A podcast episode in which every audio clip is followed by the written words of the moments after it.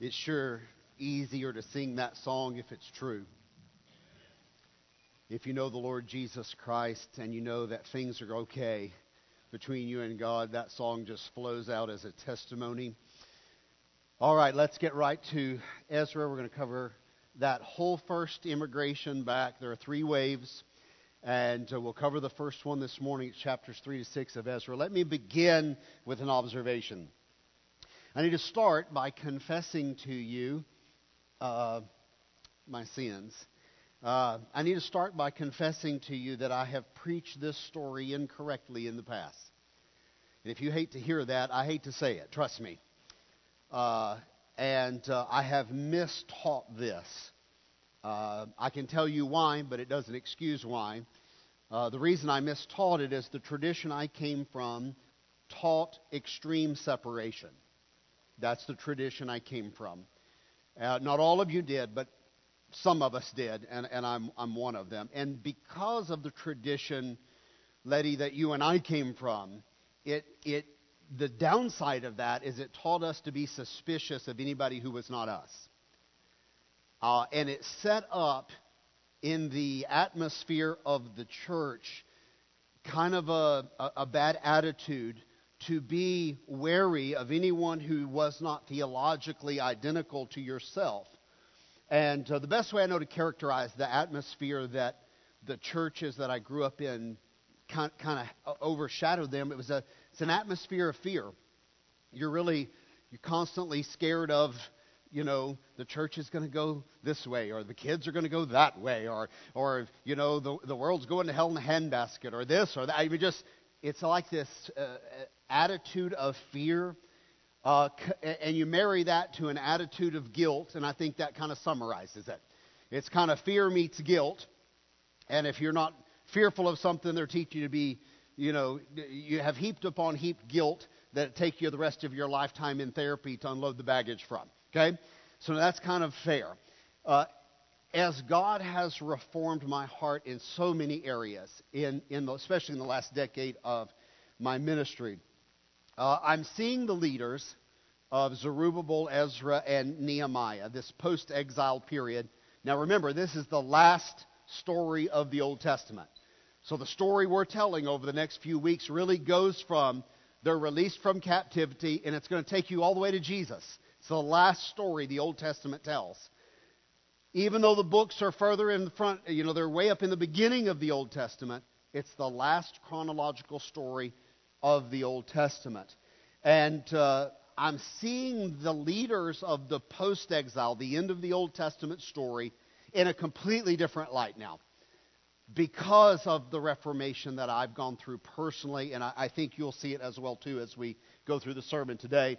But in the post exile era, you have several really strong leaders Joshua the high priest, Zerubbabel the governor, Ezra the priest, and Nehemiah, the next governor. Strong leaders. You have some strong prophets.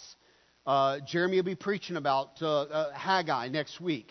Haggai, Zechariah, Malachi, who in the story of the Old Testament, if you don't know their stories, by the way, you need to be here to hear those. So, in a, just a synopsis, you'll know what those books are all about and how it fits leading you up to Jesus Christ. There's some incredibly strong leaders in that group of names that I just mentioned. But the leaders in that post exile period have a lot of flaws. And that's what I want to talk about this morning.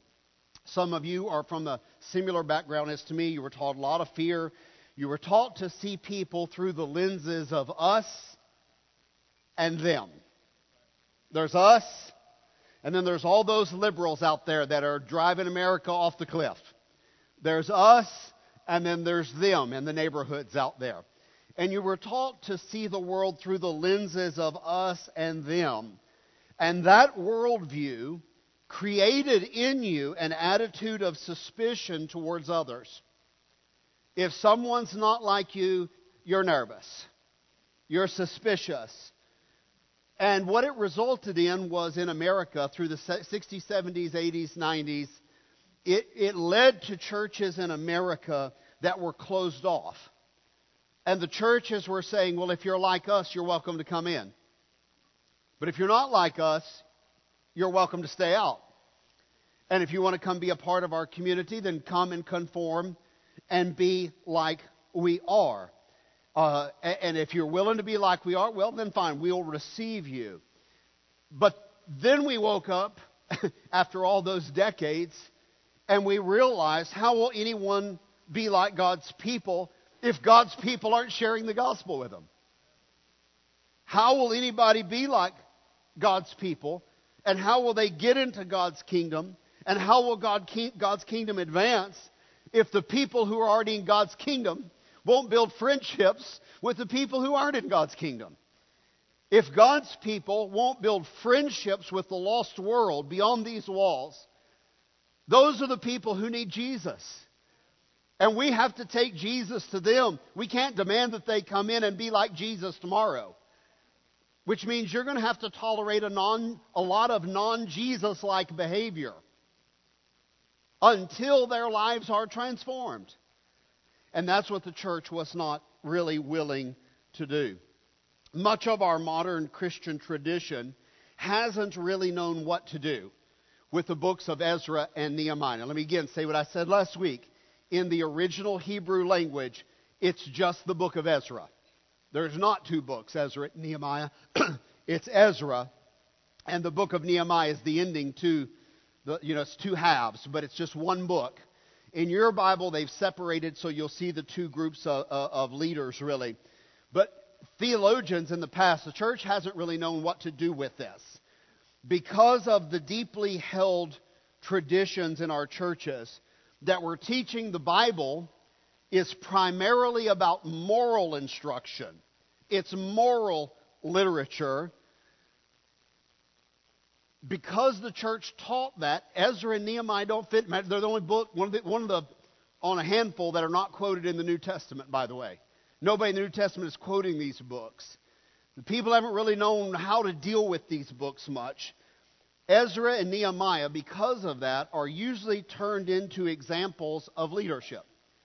These books become examples of how to lead a revival, how to launch your next church building campaign, how to unify people so that they can figure out how to go forward.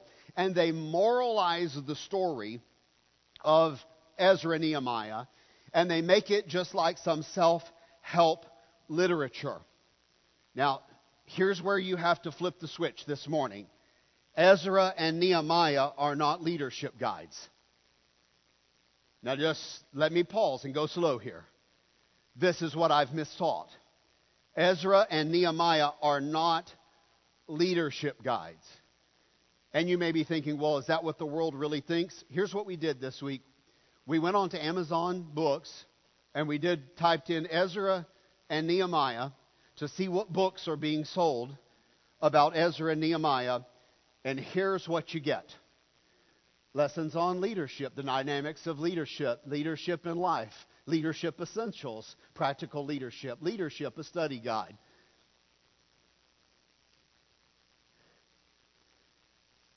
These are not leadership guides. Something's wrong with how we're interpreting the books of Ezra and Nehemiah. And you say, well, how did we get to this? Well, here's how we got there. We, when we open the Bible, we really want it to speak this relevant personal message to us. But the way the Bible goes about speaking the message to you is not similar to a personal self-help book. It is not doesn't work that way.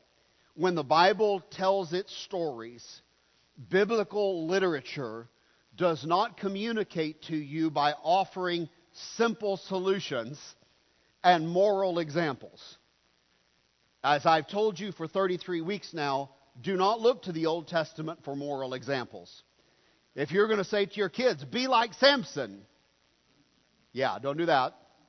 Be like Jephthah, don't even say be like Abraham. Don't say be arrogant like Joseph. Don't say be like David.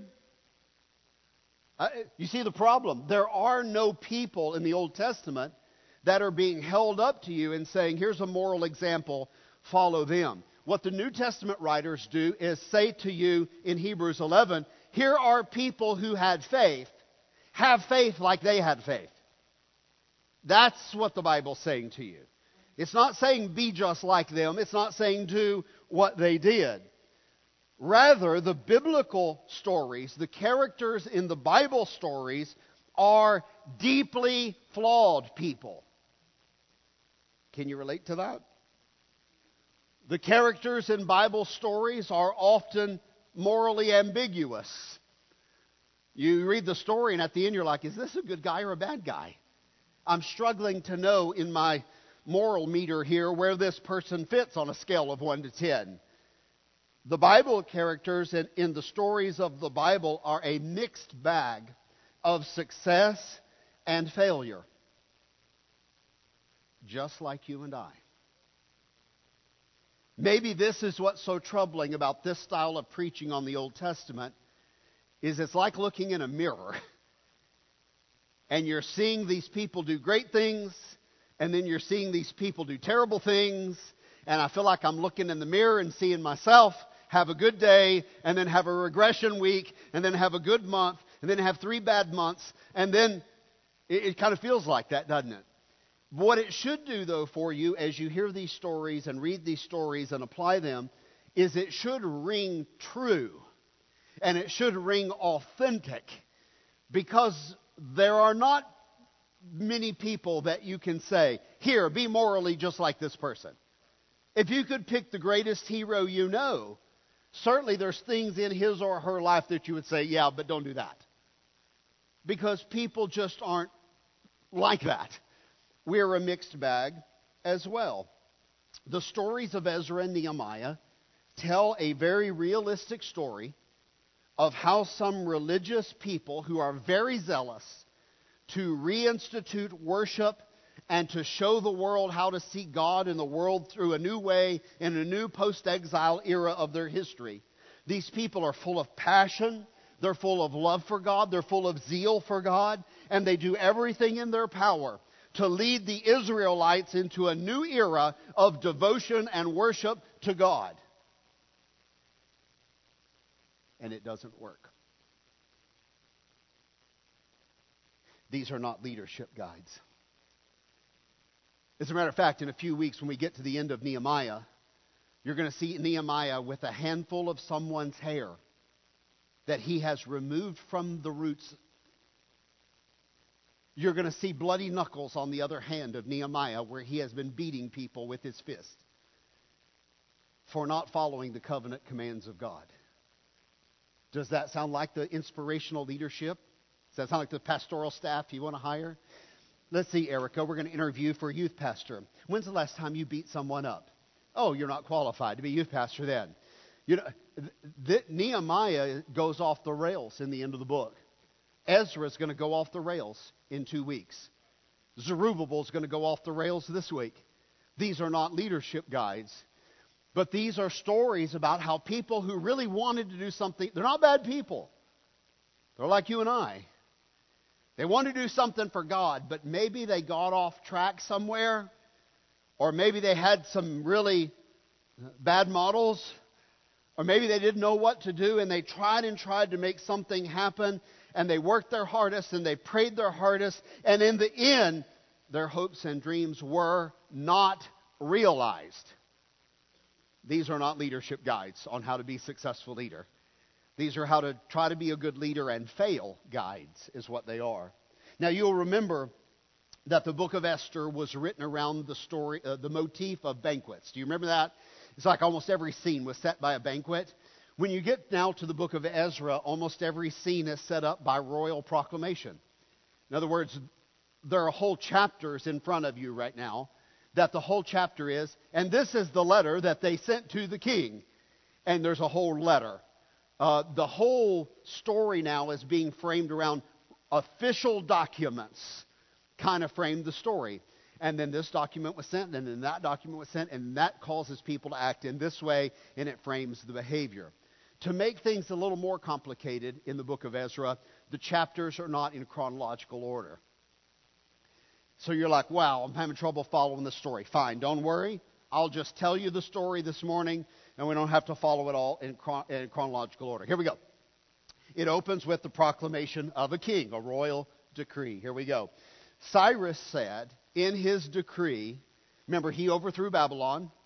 The people are captive in Babylon. And now Cyrus says, I'm going to write a royal decree that all of God's people can go back and rebuild. They can go to Jerusalem and rebuild the temple of God. Any of God's people can go and participate in that activity. So if you're any of God's people, go and knock yourself out and have a good time. Ezra 1, uh, verses 2. This is what Cyrus, king of Persia, says.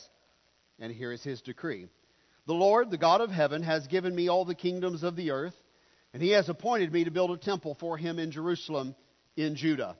Any of his people among you may go up to Jerusalem in Judah and build the temple of the Lord, the God of Israel, the God who is in Jerusalem, and may the, their God be with them. Verse 4 And in any locality, anywhere in my kingdom, where survivors may be living, may now be living, the people are to provide them, the people going to build God's house, with gold and silver, with goods and livestock, and with freewill offerings for the temple of God in Jerusalem. So now the king makes the decree anybody that's God's people, you go to Jerusalem and build God's house, and we will help you. Anybody in my kingdom that encounters you, you're free to say, hey, how about a little offering to help us go and, and do what we're going to do? And I want all the kingdom to work together. This is a pagan kingdom of idolaters. I want people to help them go do what they're trying to do. Now, if you're taking notes, and a few of you are, I want you to just, I'm going to give you a quick timeline, okay? So, from the creation to Abraham, several thousand years pass. Abraham's about 2000 BC. So, about 2,000 years before Christ, God says, Abraham, I'm going to do something new with you. For thousands of years, I've been trying to get nations to be my people. It's not working out. I was going to create a new nation with you, Abraham. And so that's about 2000 BC. Now, you, you, then you know uh, kids and grandkids in captivity in Egypt and Joseph and Moses and all of that, okay? Joshua finally takes God's people into the promised land around 1200 BC. Battle of Jericho and onward, 1200 BC. So 800 years has passed right there. Once they get into the promised land, David, King David rules around 1000 BC. So the period of the judges and the conquest takes about 200 years. And then Solomon's the first king. Now David, about 1,000 years before Jesus, that's David's reign. David's son was Solomon. He reigned after him. But then after Solomon, you remember the kingdom broke apart into two pieces.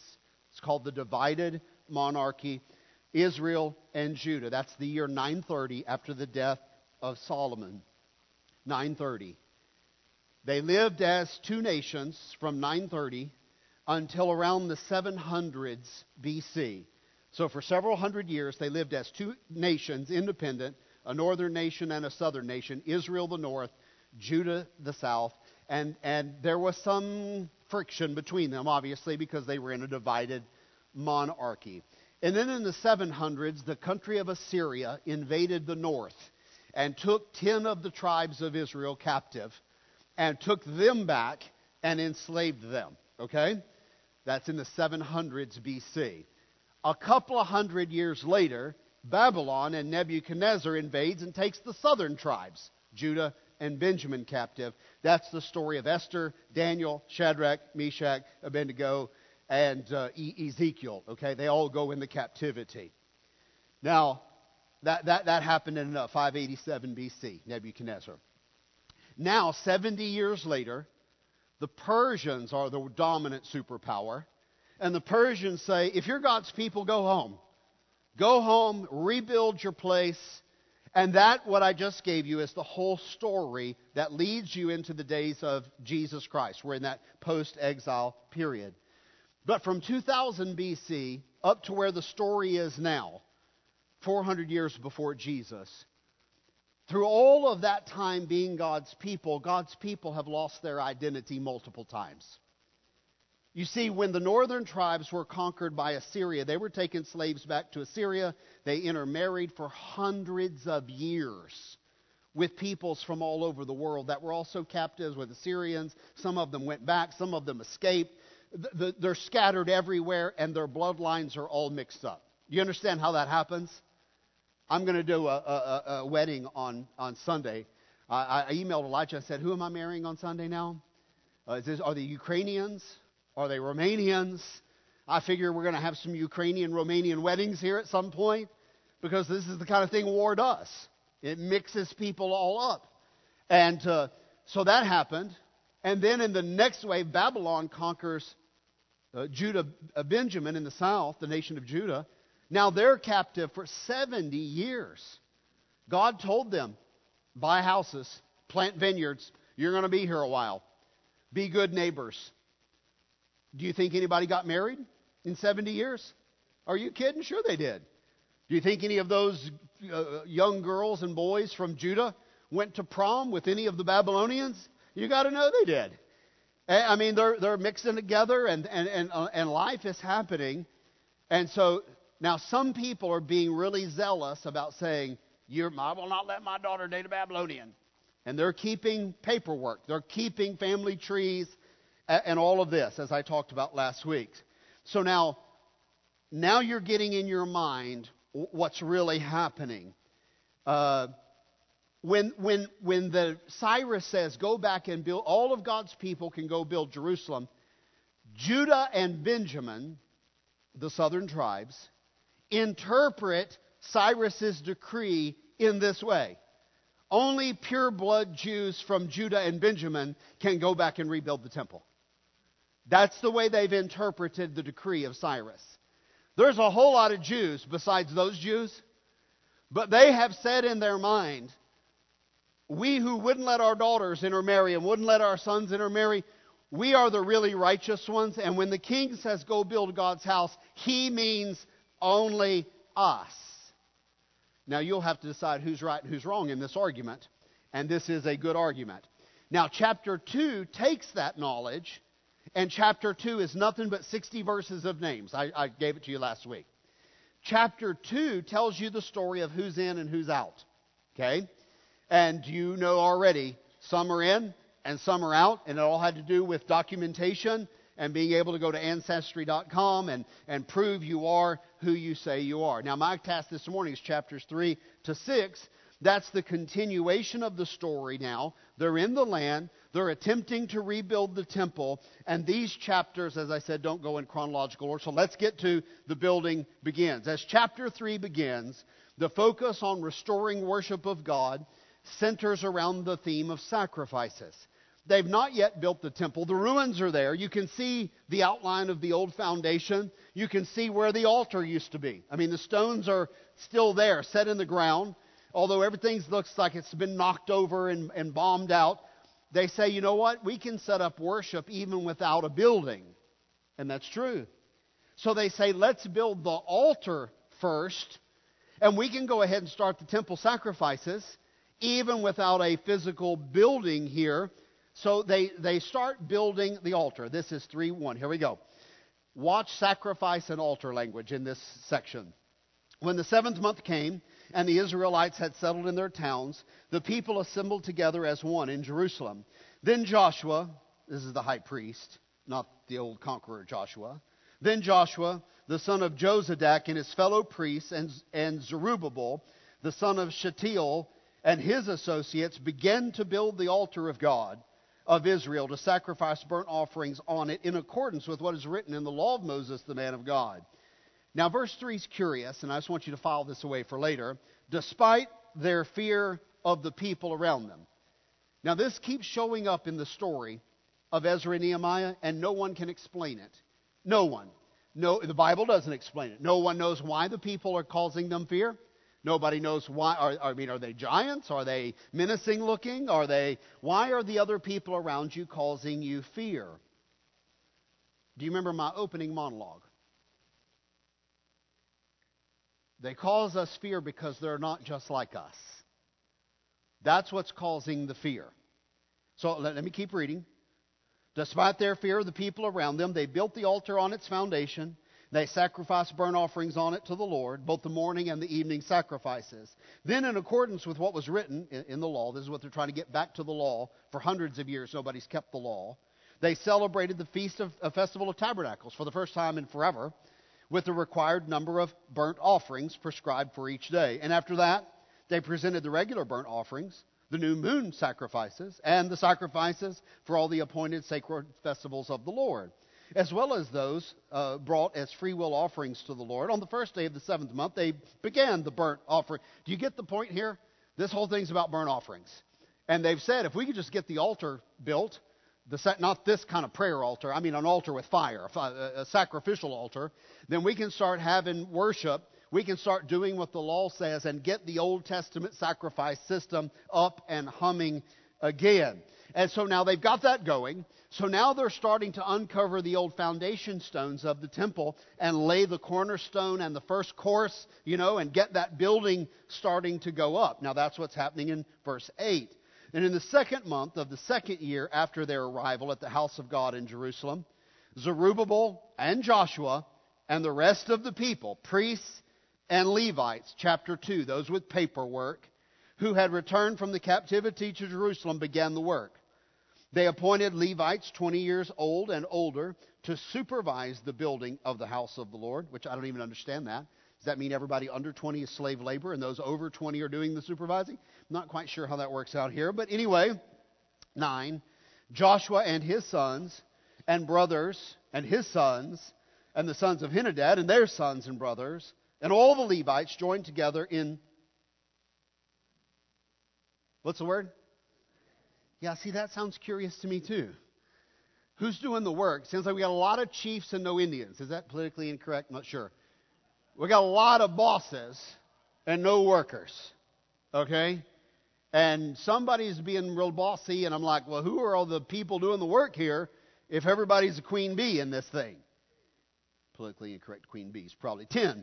When the builders laid the foundation of the temple of the Lord, the priests in their vestments with the trumpets, and the Levites and the cymbals took their places to praise the Lord as prescribed by David, King David of Israel.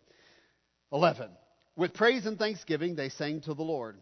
Here's what they sang He is good. His love towards Israel endures forever. These are the Psalms that you're familiar with. And all the people gave a great shout of praise to the Lord because the foundation of the house of the Lord was laid, and here come the walls. We're going up now. And you can start to see the building starting to, starting to happen now. So in your mind, there's the altar, smoke's going up. You, you can smell the sacrifices. Here's the foundation now being being taken up and, and, and everybody's doing their work. And the people gathered together and said, let's have a worship service and let's, you know, dedicate this work to the Lord. And they sing psalms and they play instruments. And every, I mean, this is a big deal, okay? It's a big celebration. When you have not been a nation and now you're a nation. Uh, this is kind of like 4th of July meets a religious holiday, meets Christmas and Easter to you, all smashed together in one and they're like, we're a people again. We're God's people. We're going to worship God. You know, we're going to shoot fireworks. We're going to sing worship songs. We're going to clap our hands. This is, we've been slaves all our life. We've never seen a temple to God. We heard about it.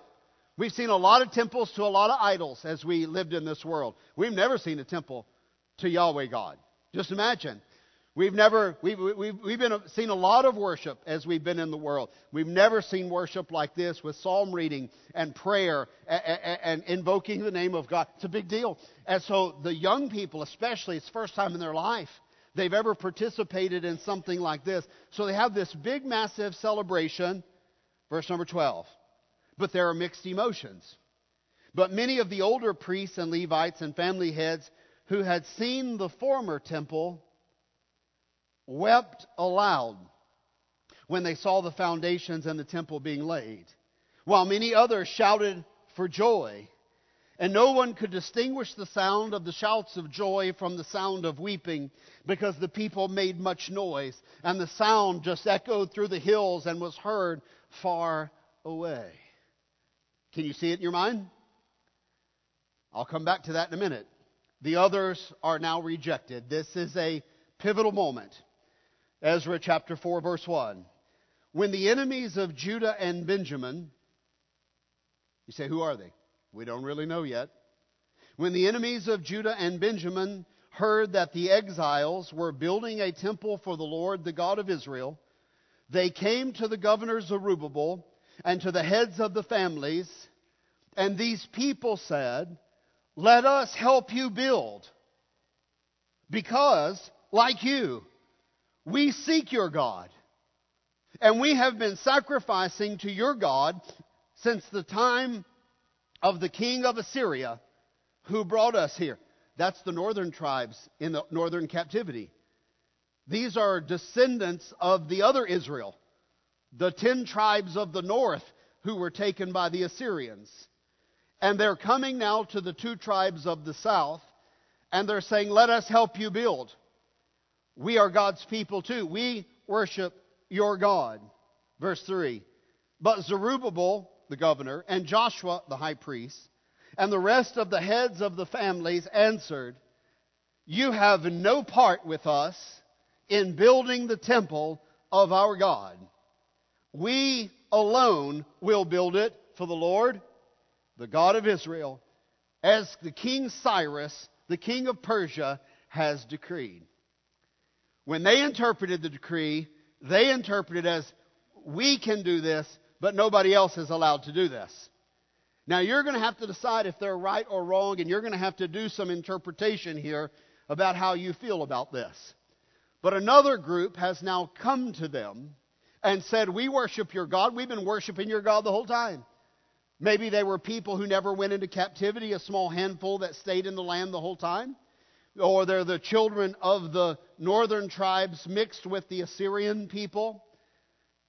Here's what's happening in trying to get their national identity back, they have to revive the old culture of God's people. And to revive the old culture of God's people before all of this disastrous punishment against their idolatry by going captive, they have to revive their cultural identity, their religious identity. It's all very much tied together. And when they reinstate their religious worship, they tie their religious worship so tightly to Abraham's DNA. They tie worship so tightly to Abraham's pure DNA that only those with documentary proof of being Abraham's ancestor by pure blood will be included in the community of God's people. He said, Why did they do that? Well, they did it because of fear remember why they were enslaved in the first place because they went after idolatry. Remember why they went after idolatry? Because other people worshiped idols and they intermarried with them and they went after their idols and Israel backslid and then God punished Israel. And so, because of fear, the newly released leadership of the South, Judah and Benjamin, this is Joshua, Zerubbabel, uh, uh, uh, Nehemiah, uh, Ezra, because of this, fear.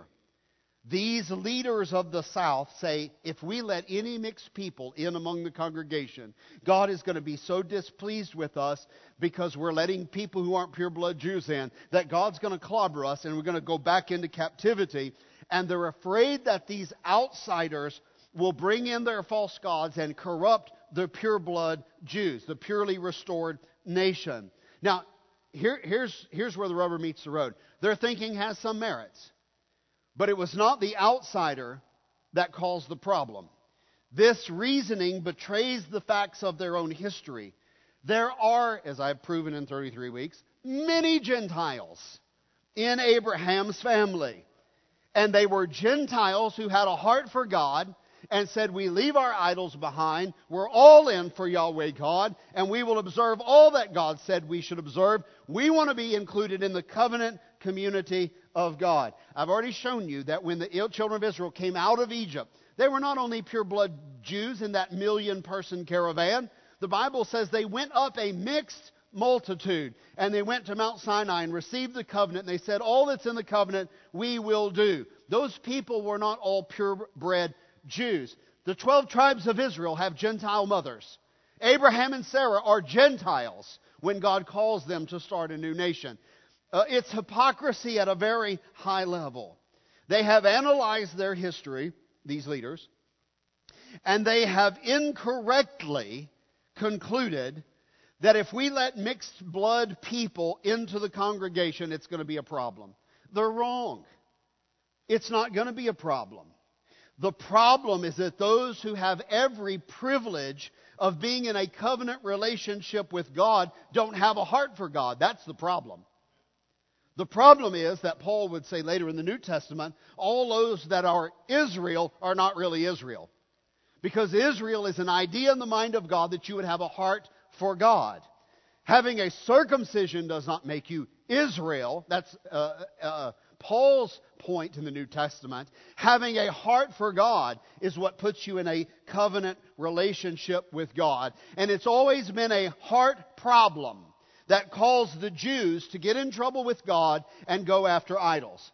It wasn't Rahab, it wasn't Bathsheba, it wasn't Ruth, uh, it wasn't Tamar that was a problem. They were godly women who wanted to pursue God.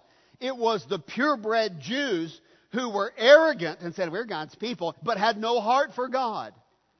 They wanted all the blessings of God, but they didn't want to be in a covenant with God. They didn't want to knit their heart to God. The northern tribes went into captivity a hundred or more years, maybe a couple of hundred years before the southern tribes went into captivity. And the northern tribes' bloodlines got all mixed up with the Gentile people, especially from Assyria. And what it resulted in was a mixed blood people that you know as the Samaritans. So in the days of Jesus, the Jews are saying, I need to go up to the Sea of Galilee, but I can't. I got to go around because I can't go through Samaria. Well, why can't you go through Samaria? The road runs straight right up there. Well, because they're unclean. Well, why are they unclean? Have you, have you read this in the New Testament, right? Well, why are they unclean? This is the old roots of the argument right here. Here's where it all started. Why are the Samaritans unclean? Well, because we decided they were. Their blood is not pure. Well, what does that have to do with anything? What, what does that have to do with anything? Well, if we don't have pure blood, we think we're going to offend God and we've got to do everything by the book, follow all the rules, or God's going to be really ticked with us. No, God's going to be really ticked with you if you come to church all your life and don't have a heart for Him. God's going to be ticked with you if you come to church all your life and you don't really give anything. You don't sacrifice anything. And you don't spend time in prayer. And you don't really have a heart to love Him and live for Him. God's going to be ticked with you if you come to church all your life and don't make one stinking disciple. You know what the mission of the church is? Go and make disciples. Can you imagine seeing Jesus and say, I was there every Sunday. Great, you were part of the part of the team. Good to hear, man. Tell me how you did with the mission then. What mission? I came to church. That's not the mission. We come to church to get recharged, have a pep rally. Uh, the mission happens in about 20 minutes when we leave this building. That's when the mission ha- Eric Johnson. I saw that. He looked at his watch, shook his head, and said, We'll never be out here in 20 minutes. All right, you just added five minutes to the message. You guys keep it up, and I'm going to make you pay. All right? All right, so here's what happened. And the wife agreed with you. I should add another five for you, Jennifer.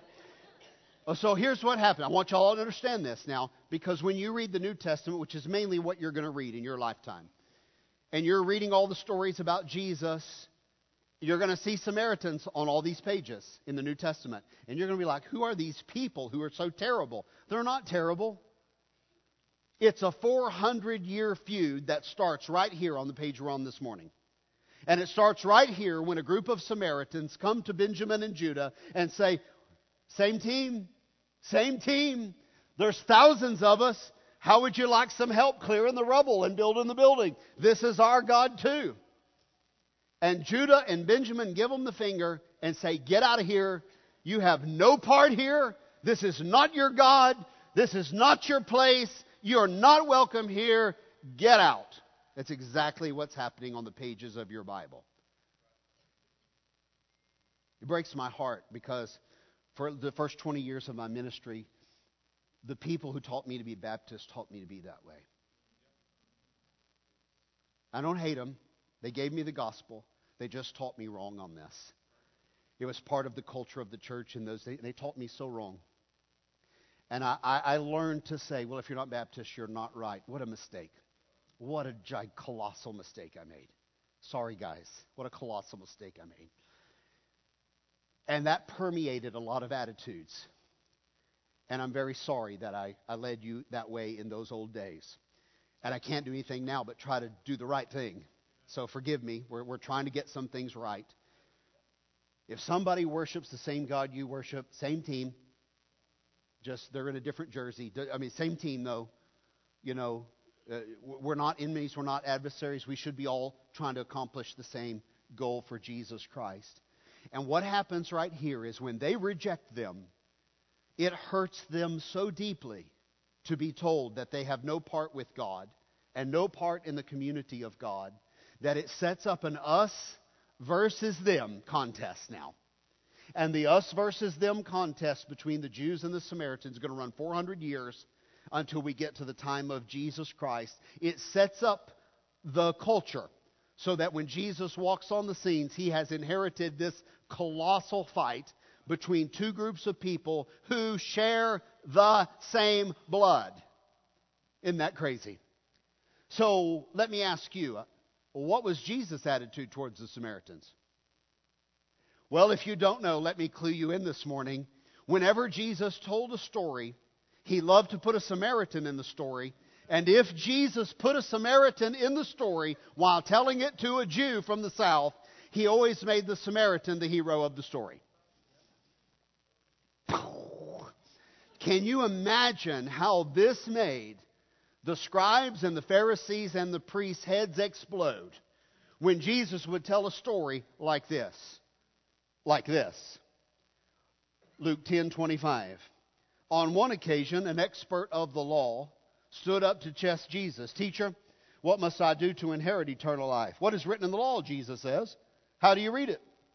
And the lawyer said, Well, I think the law says this love the Lord your God with all your heart and all your soul and all your strength and with all your mind, and love your neighbor as yourself.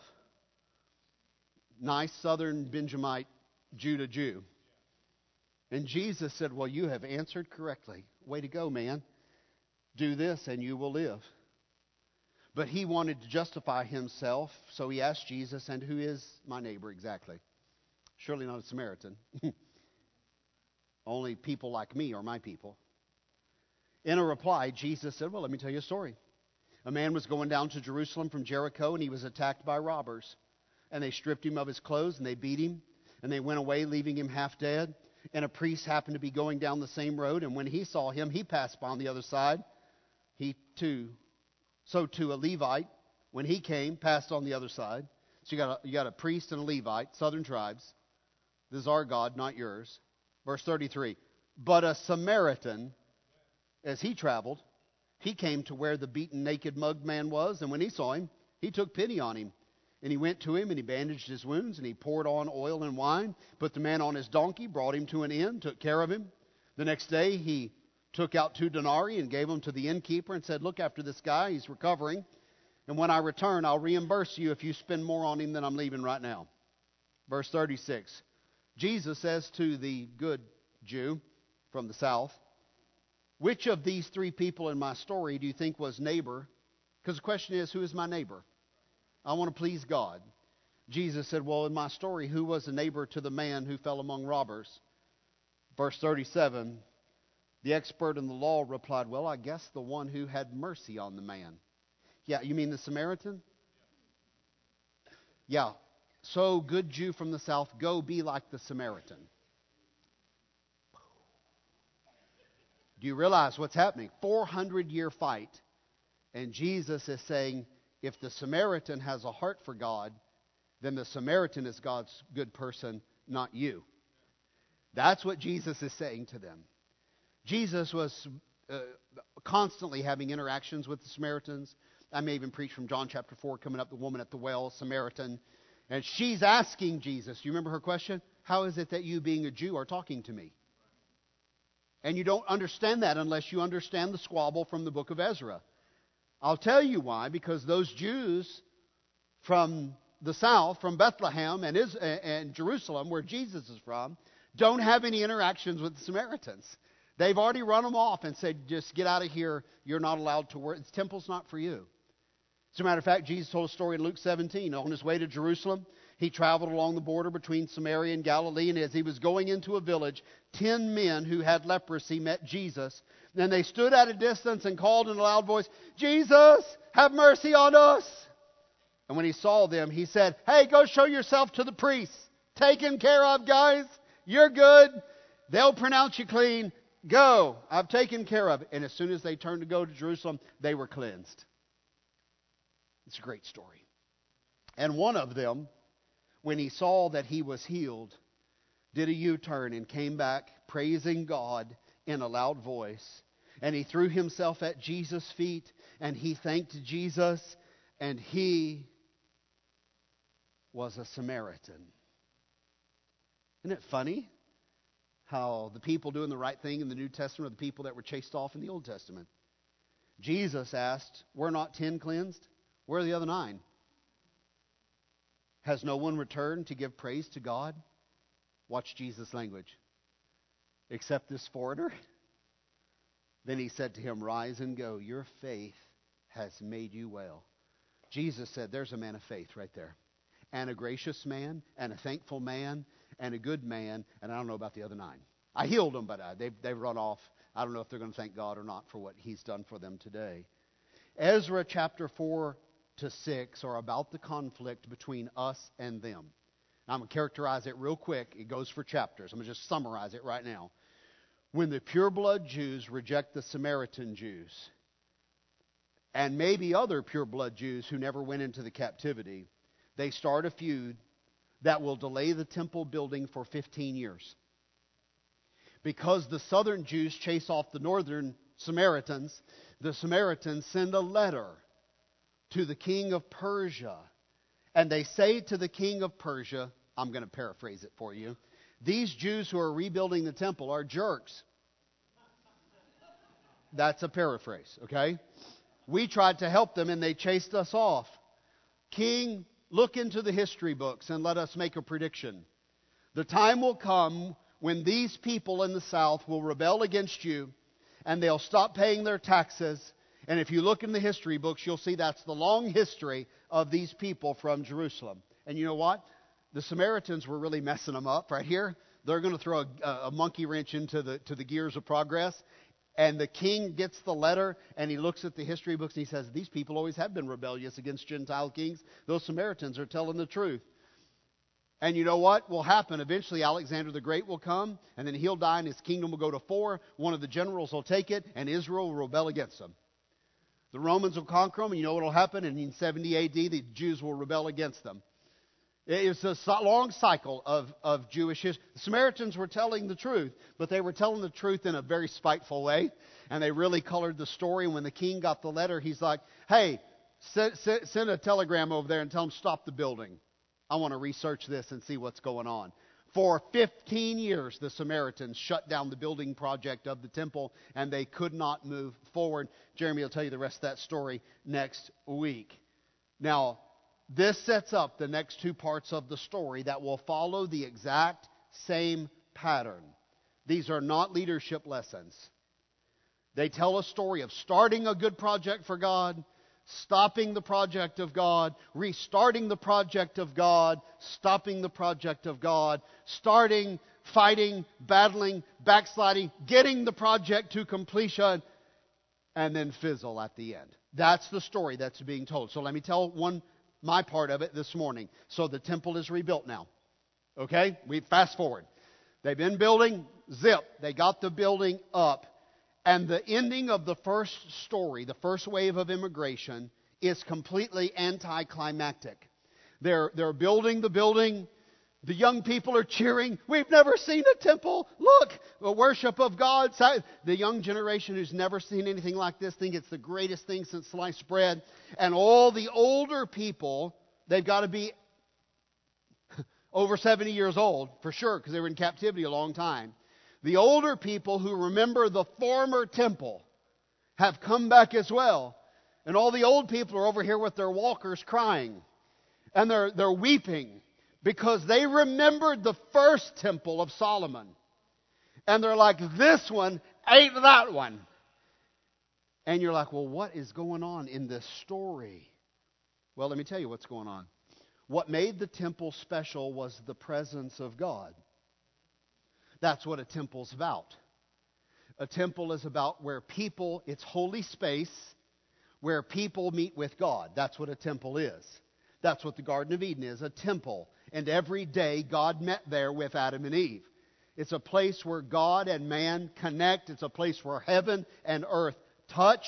And that's what every temple that's to Yahweh is designed to be. That's what the tabernacle is. God and man meet there. So what the Solomon's temple was. God and man meet right there. Now they're building uh, the new temple, and they get it going up, and it's not right.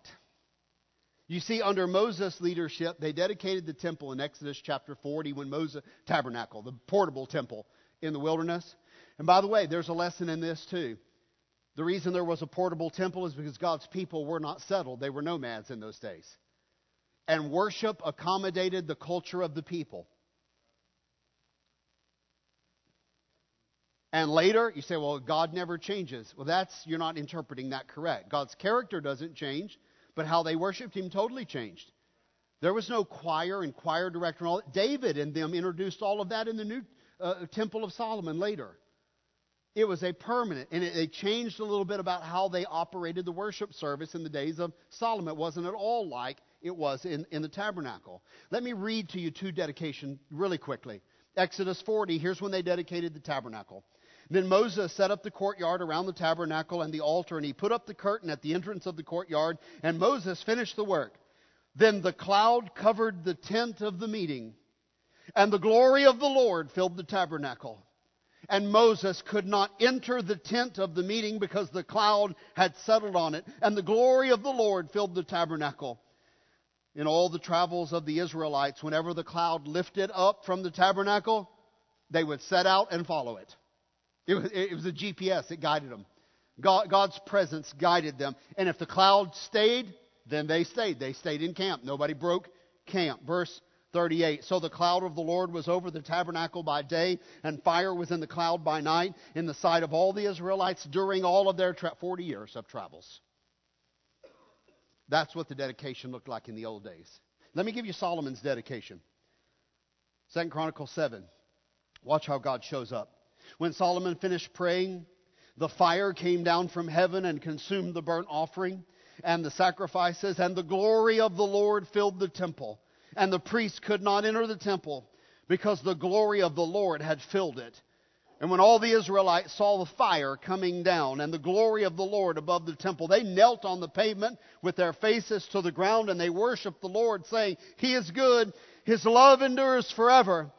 And then the king, Solomon, and all the people offered sacrifices to the Lord. I want to say this just because you can you guys are from Texas and you know what a lot of cows look like. And King Solomon offered as a sacrifice on that day 22,000 head of cattle. Ladies and gentlemen, that's a lot of beef. Offered 22,000 head of cattle at the dedication service of the Temple of Solomon and 20, 120,000 sheep and goats. That's a lot of blood. That's a lot of meat. So the king and all the people dedicated the temple of God. You know what made the temple and the tabernacle in the old days special? God showed up. The glory of God came down and said, I am here to meet with my people, and we are in a covenant relationship. In both building projects, God showed up in temple worship system, and God's glory remained until some catastrophic event later. But when Zerubbabel, our story, when the governor Zerubbabel finishes the temple in 515, they have the celebration. The young people are cheering, the old people are crying. Mark, mark, mark, mark, mark. The glory of God does not show up. Now, that's embarrassing. You've built a house for God, you've chased away anybody who wanted to help, and you've got it all going in a good way. And, and, and listen, these aren't bad people, they're misguided people. They're good people trying to do things in a wrong way. And, and when they get ready to dedicate the house of God, the old people start crying and they're saying, Yeah, there's something missing. God. And that's not a small thing. In the Old Testament, you remember some stories where God withdraws his presence and they say, Write Ichabod above the door, for the glory of the Lord has departed. What a sad thing that you could be having church without God.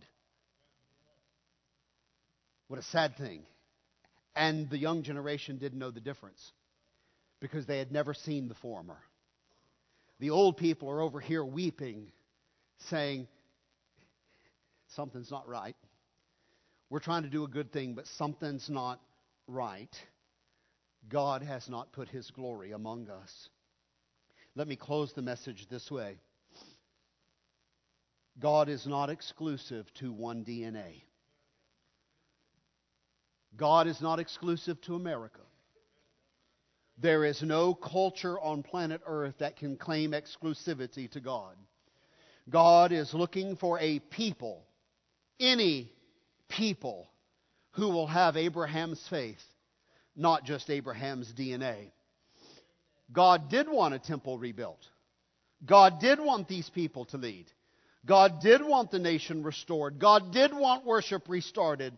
But God wanted the temple doors to be open to everyone. God did want the gates and the walls of Jerusalem, but He wanted the gates open. God wanted Jerusalem and Israel to be a shining light to all the nations of the world, where all the peoples, anyone who had a heart for God, would be considered welcome in the house of God. When you get to the modern uh, temple, and there's like the courtyard of men, and the courtyard of women, and the courtyard of the Gentiles, and the, none of that was in the original. All that was added later. God wanted the doors open so the people could come to Jerusalem and look to Israel, his people, and say, We want to be a part of you and worship your God. At Zerubbabel, Ezra, and Nehemiah are attempting good things, but it really appears in these stories that you can do the right, want to do the right things and want to do good things, and you can end up doing them in a wrong way. While trying to do something for God, we forget that what God wants is people who have a heart to worship Him. And all people can be His people. God had an idea, and the idea was called Israel. An idea that people would have a heart for Him, and He would have a covenant relationship with those people. It's not about DNA, it's about faith in God. Now I'm going to fast forward the story for the close. The church is the new Israel. The church is the new Israel. Here in the church, you fit into the family as long as you have faith. That's all that's required. You say, Well, Pastor, let me tell you my background. I want to know one thing. Do you have faith in Jesus Christ as your Lord and Savior? If you have that, we can fit you here into the family and community of God, and everything else can be worked out. All the baggage can be dealt with. All the history can be processed. We can find new ways forward. We can get you with disciple makers. But faith is the entry point to a relationship with God through our Lord Jesus Christ. God is not concerned about your DNA. He's very concerned about your heart, and He wants all of it, and He wants it dedicated to Him. That's what He wants. What I learned, I learned a lot of lessons from this. Wrong attitudes can last for generations. Wrong attitudes and wrong teaching about God can become some very heavy baggage that we give to our kids, and they will carry it, some of them, for generations before they figure out how to set it aside. A word to parents this morning. Parents cannot command that their children attend church and think that that will create a heart for God. Parents cannot impose a litany of rules and think that rules will create holiness in their children. A heart for God must be modeled. It must be modeled. This is discipleship. It's modeling Christ to another group of people, to another generation. By modeling faith in God and by modeling love for God, you put your family in the very best position to have generational Christian faith. By modeling Christ and modeling a love for God, you put your family in the very best position for your children and grandchildren to know Jesus Christ. And then I will even give you a footnote, a little asterisk. But every individual in your family has to make their own choices. Here's what I learned from this that we all need to check our attitudes towards others. Christian, there is no us versus them.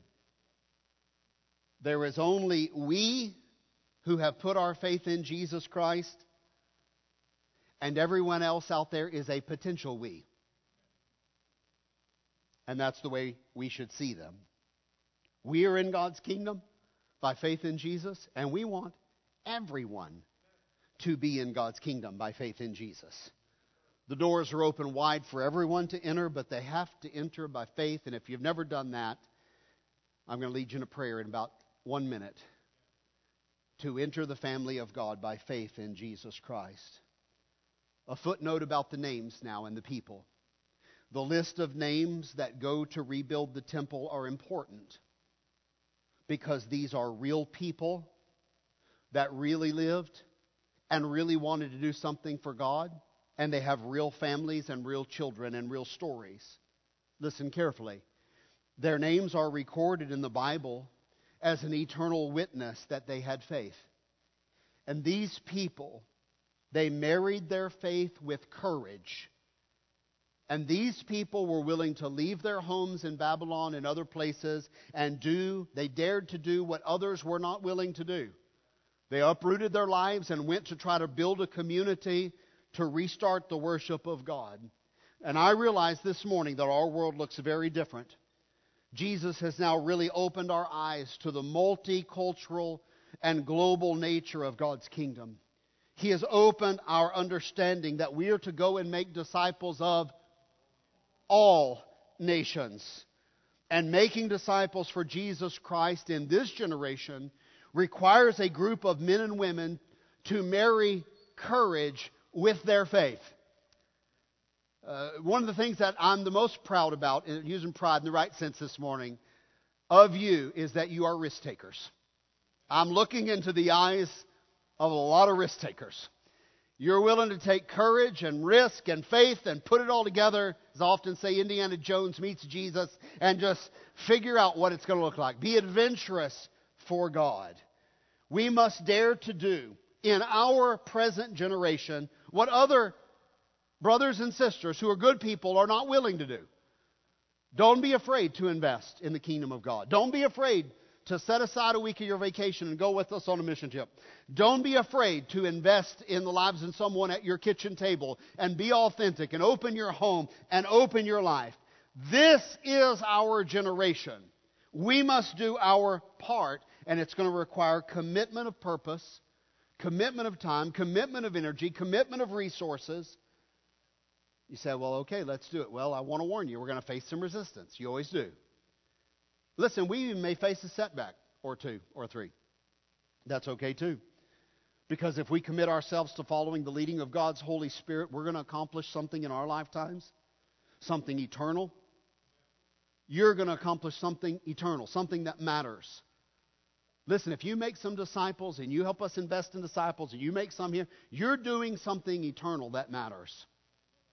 You're modeling the life of Christ to a new generation. I'll close with this statement.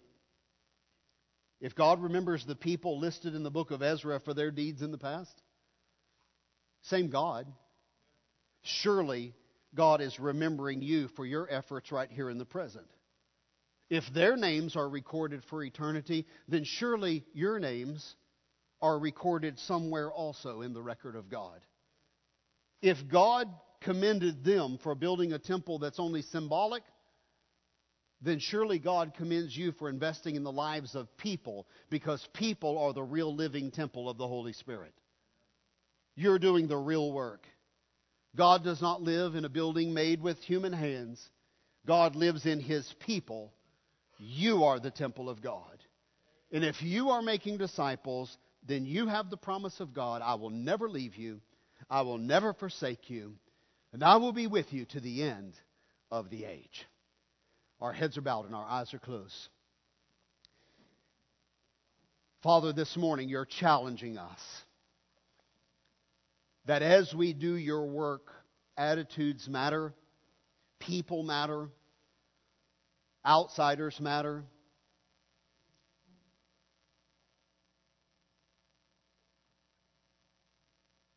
Holy Spirit, I pray that you would bring conviction right now on the areas of our lives that need to change. And just speak to us in our inner person right now and whisper into our hearts this attitude needs to change. This behavior needs to change. Holy Spirit, as you bring those things to our mind, we're going to confess them as sin this morning and we're going to ask you to forgive us. Maybe it's neglect, maybe it's lack of commitment. Some Christians in the room just continue to carry the baggage and they won't let it go.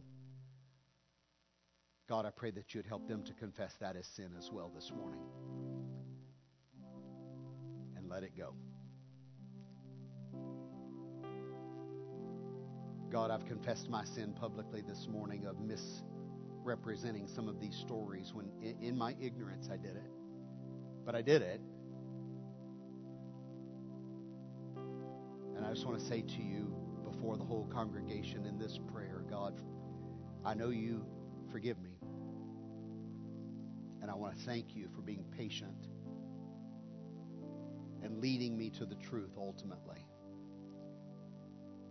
And I want to say publicly, God, to you as a whole congregation of witnesses here, Lord, if any of us are believing anything that's not right, would you gently lead us to the truth in the coming days? Lord, we want to follow you, not just the letter of the law. We want to follow the heart of Jesus Christ. So, God, be patient with us, please, and gently lead us to the correct understanding. While your heads are bowed and your eyes are closed, I want you just to talk to God for just a moment. The Holy Spirit speaking something to you, don't, don't ignore his voice. Right now in your prayer, you say, Holy Spirit, I hear you. I hear you. I acknowledge you. And I, I feel your conviction about these things or this thing. And I, with your help, I want to change that part of my life, whether it's an attitude or an action or behavior. Maybe you're disengaged from the mission. You need to engage. Tell God that right now. Whatever you need to do, tell God right now. Say, God, I'm here. I'm hearing. I'm willing to change. I want to grow. God, I need, and you just fill in the blanks right now with God. While Christians are praying, I want to say to anyone here who doesn't know Jesus as your Lord and Savior, if you feel like you're outside of the family of God because you've never received Christ as your Savior by faith, just because you were born to Christian parents doesn't mean you have a personal relationship with Christ or just because you're an American or all the privileges we have, you personally need to make a choice and choose Jesus as your Savior. The New Testament makes it really clear and tells us by prayer of faith whosoever shall call upon the name of the Lord shall be saved. And I'm going to ask you this morning, if you've never done that, to pray and ask Jesus to come into your heart and save you. You can use my prayer as a guide, but you'll have to mean the prayer in your own heart. Pray like this. Make your prayer to God and say, Dear God, God, I confess to you that I'm a sinner and I need a Savior this morning. I can't save myself. I see that. And sin that I carry is like a burden, God. I need to let it go, but I can only let it go if I'm forgiven. God, this morning, I want you to know that I believe what I've heard from the Word of God. Jesus, I believe you are the Son of God who came to this earth as a man and died on the cross, was buried, and rose again to be my Savior. Jesus, I'm putting all of my faith and my trust in you as my Lord and Savior. I believe you died on the cross so that my sins could be forgiven. So I accept your forgiveness this morning and I ask for it and I receive it. Take all of my sin and wash it and cleanse it away in the blood of Jesus Christ. Lord Jesus, I receive you into my life as my Lord and my Savior. God, this prayer is the way that I bend the knee to you and call you my King. From this moment forward, you're calling the shots. You're in control. And you are my Lord. Thank you for loving me. Thank you for saving me today. Help me to live for you from this moment forward. In Jesus' name, I ask this prayer. While heads are bowed and eyes are closed, I want to just ask one thing of you. If you prayed that prayer with me this morning, several of our deacons are in the back of the room, and when we dismiss this service, I'm going to ask you to walk up to one of those deacons and you just, there's men and women back there, and you just walk up to them and say, Hey, I prayed with the pastor this morning. That's all you need to say. But the Bible says, if you've received Jesus as your Savior, if you confess me before men, I'll confess you before my Father which is in heaven. It's very important that you share your decision with someone and let them pray for you and encourage you. Maybe you were saved several weeks ago and you have never told anyone. Share that good news with someone this morning on your way out. Father, bless your people this morning. We've got a busy week ahead of us, and God, we're going to need you every minute of every day. God, I pray that you would guide our decisions and our attitudes. God, as we go, we know we take you in the temple of our body with us. Holy Spirit, be our guide, be our friend, be our companion. Strengthen us, empower us, give us boldness and courage. God, give us grace and love and kindness and gentleness as well. Lord, help us as we see people on the outside of faith this week. God, give us just the right kind words that'll unlock the door of their heart give us a message to share with them. This is our prayer in Jesus' name. Amen. Let's stand together. Moses said, May the Lord bless you and may he protect you. May the Lord make his face to shine on you, and may the Lord be gracious to you. May the Lord look on you with favor, and may the Lord give you peace. God bless you. See you next Sunday.